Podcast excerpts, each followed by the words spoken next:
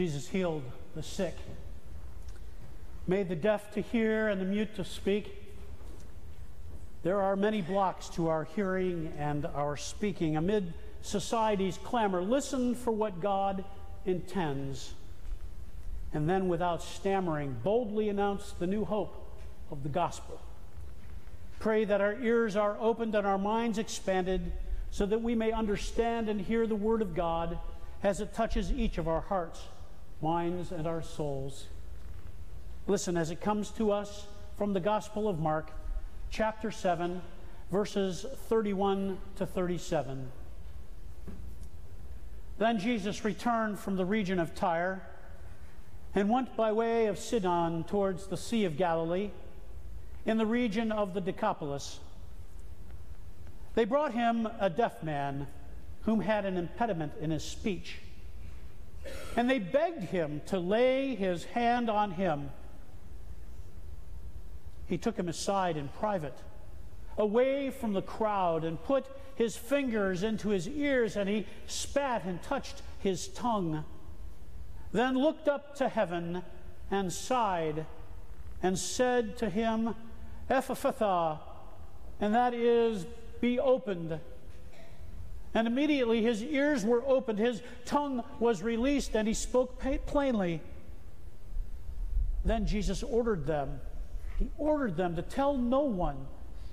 But the more he ordered them, the more zealously they proclaimed it. They were astounded beyond measure, saying, He has done everything well. He makes even the deaf to hear and the mute to speak. This is the word of God for the people of God. God. Let us pray. May the words of my mouth and the meditations of all of our hearts be acceptable in your sight, our rock and our Redeemer. Amen. As with a number of Mark's healing stories, the character that hurts and needs healing remains outside of the recognized religious community. I believe that this shows the power of faith and that it knows no religious boundaries. I believe that Jesus is usually not understood and accepted in his true role by those that are closest to him. Hence, Mark's theme here in the New Testament of the messianic secret. Instead, those who truly have faith are those that were on the fringes, especially if they do not possess the benefits of membership in the covenant community.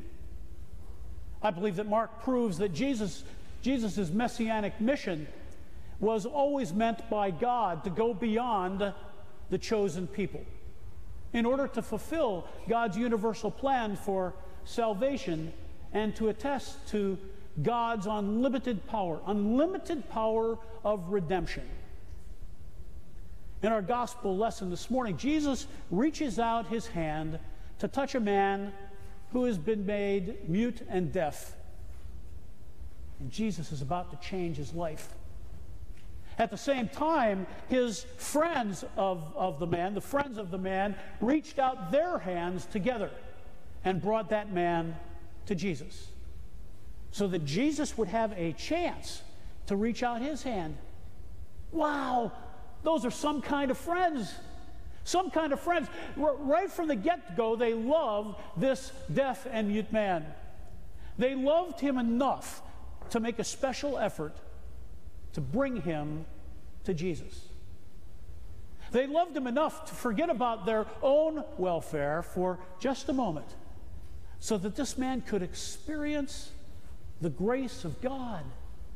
These men, these friends, did not merely look out for their own personal interests, but also for the interests of others.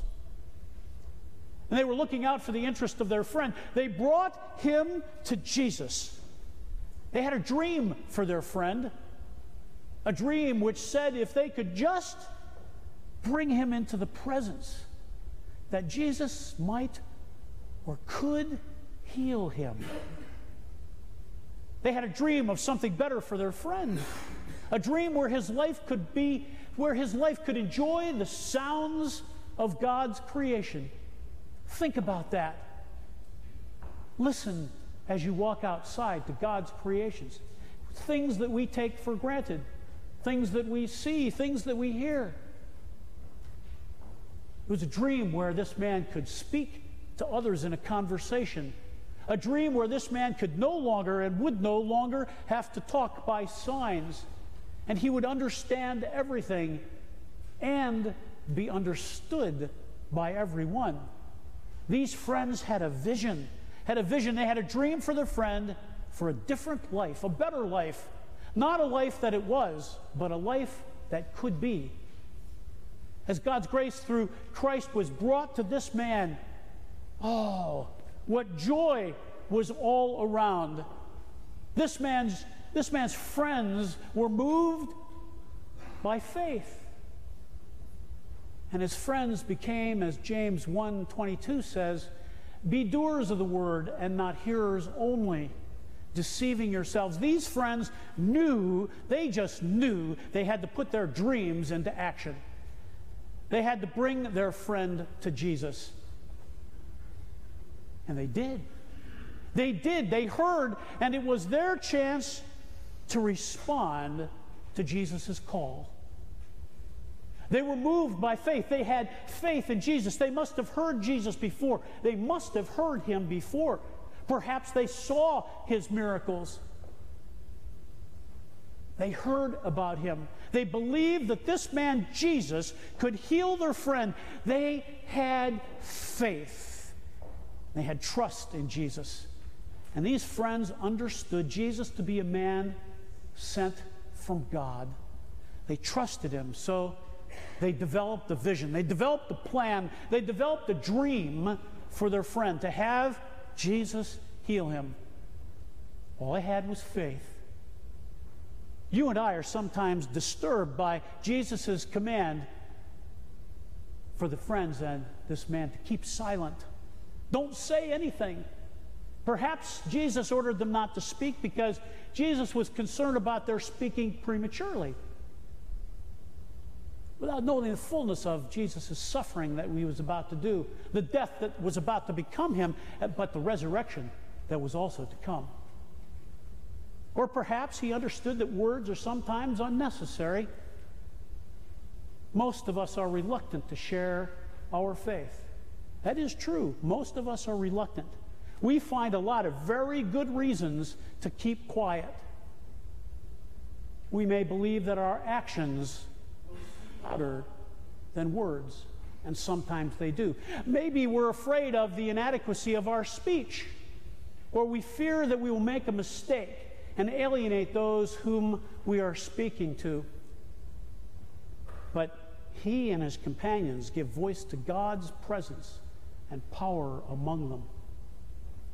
The characters in this healing narrative inspire us, inspire us to share a glimpse of God's mercy, of God's love and truth. It was to be witnessed to. The story and the words remind us to focus our attention on God and to keep pointing others to God. That's why I say I'm kind of a sheepdog. I just point folks to God and let God do the rest of the work. For the God is the omnipotent one. And yet they got to see the loving nature of God that was proclaimed by Jesus Christ. We are called to share our faith. We do. We're called to share our faith. Then Jesus asked for silence. Then he asked for silence, but now he assures us that we can and we must, you and I must shout from the mountaintops. Friends, our faith, yes, our faith can help others come to faith in Jesus Christ.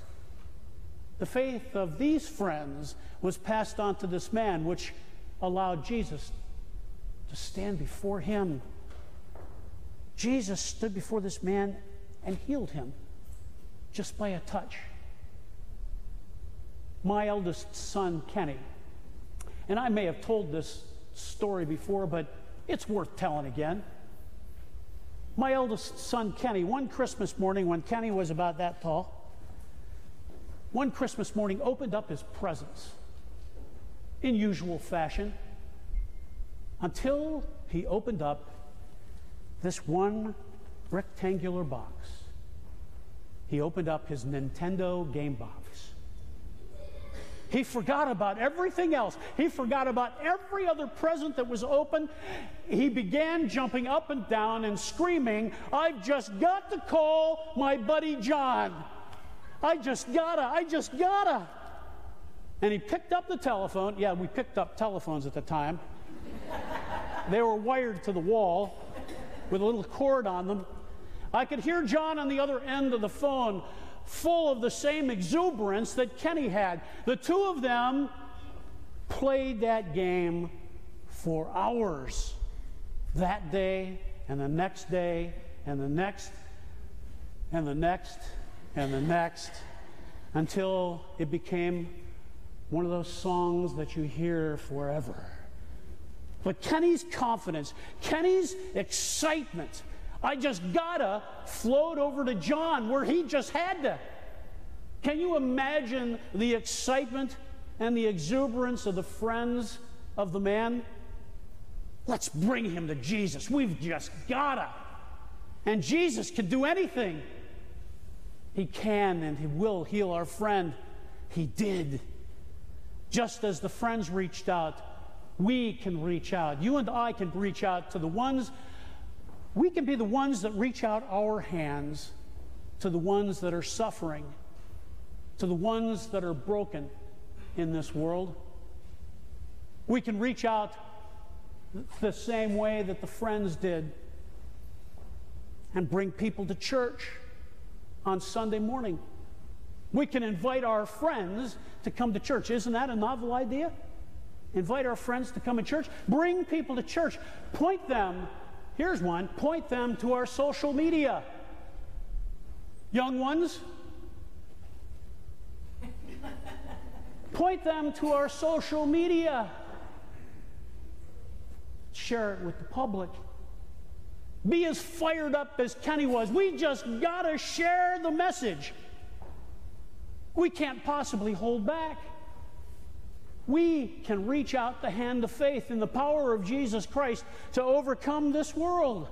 We can reach out the hand of tenderness, of kindness, of compassion, of healing, of love to all of those that are experiencing the burden of hurt, of pain, of suffering, of death, and of sickness broken relationships, whatever that pain might be. We, you and I, are the friends for all of those people in today's world.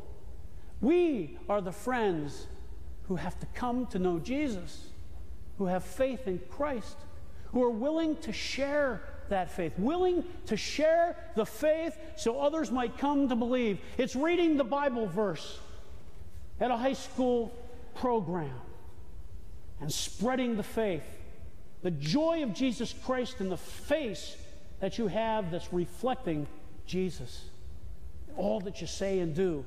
We are the friends who reach out our hand so that others might come to know and love Jesus Christ. We are the friends that are the face of Jesus Christ in and outside the four walls of this place. We are powered by the Holy Spirit.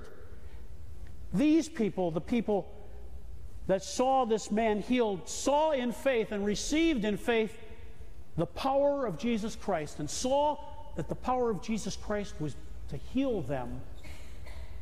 The friends' faith was strong as they stood in front of Jesus and allowed Jesus to extend God's grace into his life through the word and through touch. Notice that was word and touch. Because of Jesus, these people's lives were changed forever. Because of Jesus Christ, yours and my lives are changed forever. Remember, Jesus not only walks with us in the valleys of our lives and celebrates with us at the mountaintops of joy, He is always there beside us in our busy times and the times where we may, may think that we are all alone, He wants to and He does carry us through when we are in times of trials and suffering. Like Jesus did when He saw the friends bring the deaf and mute man to Him, or when He had compassion on the crowds and fed them, Jesus stopped what He was doing, for He was not too busy to minister even to one person. Don't be too busy and forget what Christ calls us to do. Show love in all that you do and have patience. Have patience with everyone. Jesus Christ has healed you and me, and now it's our chance, our chance to be the friends, offering a smile, offering a hand offering a can of food, offering a package of diapers, offering a warm embrace, offering a shoulder to rest the head on, offering a chance to dry a tear as it falls down the cheek. We're being called to reach out and care for the people around us. Friends, that is what we're called to minister to. We're called to reflect the face of Jesus Christ, and in love, all, in love, do all that we are called to do. In love. Yes, even repeating that Bible verse was the love of Jesus Christ, drying the tear that fell upon the cheek. My friends, you have been called in love. Amen. Let us pray. Thank you.